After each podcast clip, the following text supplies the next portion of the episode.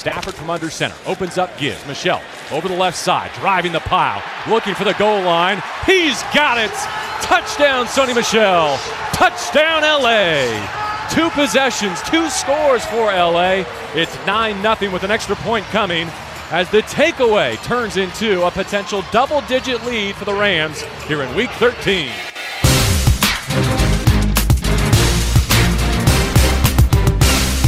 Hello, everyone, and welcome to Rams Revealed. I'm your host, JB Long. The Rams open the month of December with a physical, dominant win over the Jacksonville Jaguars. Up next, a trip to the desert to take on the team with the best record in the National Football League, the Arizona Cardinals, on Monday Night Football.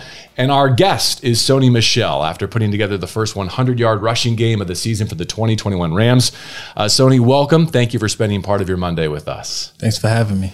So, when you see a game plan come together last week, like the one you just put on display against the Jags, I'm talking about six linemen, three tight ends sometimes, the jumbo packages. What's your thought process? What's that like? Uh, just lets me know it's going to be a physical game.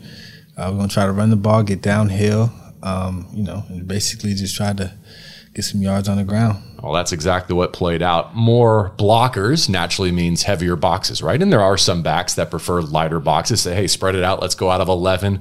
Let me find some daylight. You seem to be at the other end of the spectrum. You seem to thrive on congestion and traffic. Is that true? Do you like running out of heavier sets? Um, and not necessarily. I don't really have a preference. I'm obviously any running back would want to mm-hmm. run with the lighter box, but I mean, if they stack the box, that's a good thing. I mean, you've done sure. something right.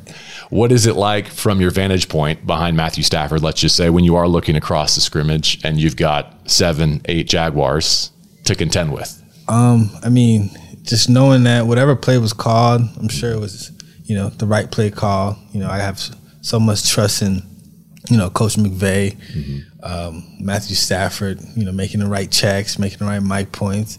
So really, for me, it's more me being at ease, knowing this is the perfect play for that defense. So I really have no worries. Right.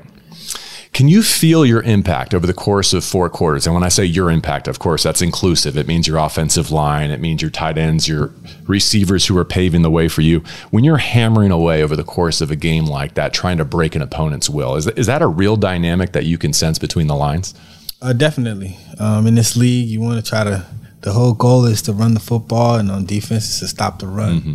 And when a team is, you know, struggling to stop the run, eventually you're going to break their will as long as you just keep pounding. And I think that's what we did. Take us to the uh, Sony Michel School of Yards After Contact. If you had to teach your philosophy on breaking tackles, on getting the extra yards, where does it start? Um, it starts with Coach Thomas Brown kind of emphasizing so much of pad level. Um, you know, just limiting the surface that these guys, the defenders, are hitting. Uh, pad level driving through contact. I know a lot of people try to say, you know, defenders are supposed to be the the, the physical ones, but as running backs, we try to we like to be the physical ones. We like to deliver the bro. So we're trying to run through contact and just keep your feet moving. Hmm. I want to circle back to Coach Brown because I know there's a connection with uh, your Georgia history and the role that he's played here with the Rams, and I'm interested about his future too. But let me just uh, finish off last week's game with, you know, that was the most carries I think since your rookie season. You had one early on in your tenure at the Patriots against the Dolphins where you had 25 touches. How'd you come out physically? How does it feel the day after a workload like that? Um, you know, not too bad. Yeah. Um, I thought I'd been worse, but I'm, I'm not too bad. I've had worse days. And then, in terms of your background, I'm going to jump around here just a little bit. You have an older brother on the Washington football team. Yes. He's a receiver. Is it Marken? Marken, yeah. They're playing well. NFC wildcard position. Mm. Um, true or false? You and your brother began your careers as offensive linemen. I read. That's true. What? Where does that? Uh, where does that story start? Um, long story short, we first year ever playing football, we thought we were better than what we were, like most people. um, we went out there, we was in for a rude awakening, and the coach was like, "All right, y'all big, so we're just gonna put y'all on the offensive line. Not necessarily big as in fat. It was just more we were kind of taller, just bigger than some of the kids, mm-hmm. so and not as skilled. So it's like, all right, we're gonna put you guys on the offensive line. Um, I do have appreciation for the position um, especially because now that I'm a running back, sure. I, I, lean on the offensive lineman, but I hated it. You hated it then, yeah.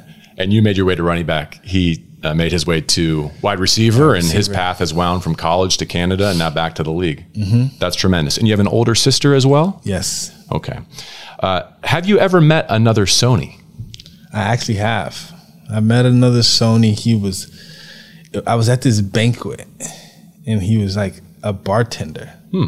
with the nameplate Sony, and I was kind of, but he was Haitian too, so I was like, maybe there's a lot of Haitian Sony. Sure. I love unique names, um, and I'm always curious if you've ever encountered another one. So let's get into your, your Haitian background, and I'll introduce it this way since it's topical. You and you know 30 plus other Rams uh, over the weekend were part of the My Cause My Cleats campaign. Um, on your cleats was an organization called Be Like Brit. Uh, Brittany Gengel, apologize if I'm uh, mispronouncing that name.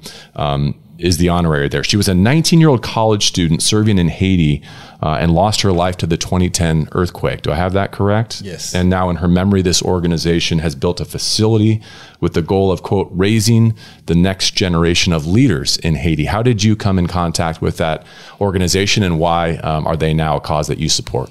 Um, they've obviously coming into the NFL and having the opportunity to have this platform. Um, I've always wanted to do something in Haiti. Um, didn't know where to start and didn't know which organization to kind of reach out to. But Be Like Brit also uh, they actually reached out to me. They um they would like pop up at my appearances, like they would like you know DM me, message me, and just trying to find ways to get in contact with me. Then finally, um, they did, and I thought it was interesting. And um, anything doing with the future, the youth, the kids, um, I'm a big supporter of because I believe in in, in building and you know trying to pour into the younger generation. And so, do I have it correct? The connection there with your background is your parents emigrated from Haiti? Yes, both parents immigrated from Haiti, um, and you know, especially with their story of you know just leaving everything behind, kind of building a life here, sacrificing so much just so I can get an opportunity to be where I am today. Um, you know, you never know uh, when I can do things like this to shed light on those kids over there. Maybe you know something can happen. Sure. No, especially coming off of this summer, where another 7.2 magnitude earthquake rocked that uh, that nation. So once again, Be Like Brit is the name of the organization for those of you who would like to check it out and learn a bit more. Um, so your parents come to the states, you end up going from Florida to Georgia to play your college football, and I'd love to talk some coaching here with you, and we'll get to Thomas Brown as well. You had Mark Richt to start, right? Yes. Kirby Smart, uh, then Bill Belichick, Sean McVay. Big picture from your standpoint because those personalities are all very accomplished, but also quite different. What makes a good coach for you as a player? Um, for me, oh, a good coach, I would say, um, accountability, and all those coaches have that same uniqueness in them. Like, for some reason, I always felt like though each and every one of those coaches kind of held me to a standard that I always thought was like, dang, why they being so hard on me? Or, hmm, maybe they may see something or want me to bring something out of me that I just got to show more. But, um, you know, all, all the coaches kind of had that kind of mindset. So there's a, a similarity between Bill Belichick and Sean McVay. Now that you spent a good portion of a season with Sean, how about a difference or two? Uh, difference, obviously, two different coaches, two different uh, mindsets, two different energies, personalities, um, and they're both great, great people. Um, you know, Sean McVay, he's he's he's a good person to be around, um, especially in meetings. You know, just kind of making things interesting, kind of keeping guys engaged um, in different ways. Especially over the course of now a 17 game season plus off-season program, preseason, hopefully playoffs for you. That's big to be able to stand in front of the room and captivate an audience that many times, that many weeks. Yeah, consistently. So that takes me to Thomas Brown. Uh, you have the college connection with him. It was one of the things we celebrated when you became a Ram. And around this building, he's seen as a rising star in the coaching profession. What do you think um, is unique about him as a position coach, and what might his future hold given what you just described about coaches that you admire? Uh, you could throw him in that same category, accountability. Um, and at the end of the day, he hold all the running backs to a high standard. Um, and there's no excuses. Um, he's gonna coach you hard. He's gonna coach you he's gonna be there for you. Um, he's he's gonna be the friend that you need to lean on. He's gonna be a coach that you need to lean on, and he's also someone you can go and just talk to. Um, and I think you know he does a great job at what he do. Hmm. Well, it's been great seeing your work up, up close. We obviously became exposed to it going all the way back to 2018, that remarkable rookie run you had through the postseason. What was it, six touchdowns? Six touchdowns. I wish it was five, man. I really wish it was five. We could have done without that last one. But look, we've known each other for uh, what, 10, 12 minutes now. So I feel comfortable asking when you dream about Super Bowl 56 in Inglewood, is it the Patriots across the sideline from the AFC? Um, ideally, that'd be cool. they are the one seed right now, right? Depending yeah, on how Monday Night Football goes. Um, as long as we're blessed, as long as we work hard and mm-hmm. you know work our way towards those goals, if we're in it, I don't think it matters who's across. And as you prepare for Monday Night Football at Arizona, do you think the disposition that you and your group brought to SoFi, that identity that you found against the Jacksonville Jaguars, travels and plays the rest of December and January? I believe so. I think you know we we were able to go out there, execute um, and, and put some good plays together. And I, I hope we just be able to build on it. And mm. that's our goal. All right, let's finish with a segment we call Three and Out. Sony, uh, all your teammates before you have participated in this as well. Three final questions for you. If you get the uh, answers correct, there aren't really any wrong answers. Don't worry. I will make a donation to the LA Rams Foundation on your behalf. Okay, you ready? Yes. What are you planning to get Andrew Whitworth for his 40th birthday this weekend? Um, I'm probably gonna get him some. Ooh, it's a good question. What does he like? He likes 100 yards rushing and at least one touchdown. Let's get him another just, 100 yards. Just a suggestion. All right, second question. When UGA gets the rematch with Alabama in the national championship, what's the final score? The final score is going to be like 28-17 Georgia. All right. First, David Long's uh, Michigan Wolverines, right? In the Orange Bowl.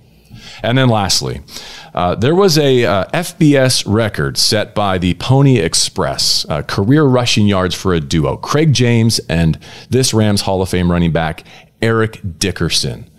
It was an incredible accomplishment, over 8,000 between the two of them during their college careers. Who broke their record and how?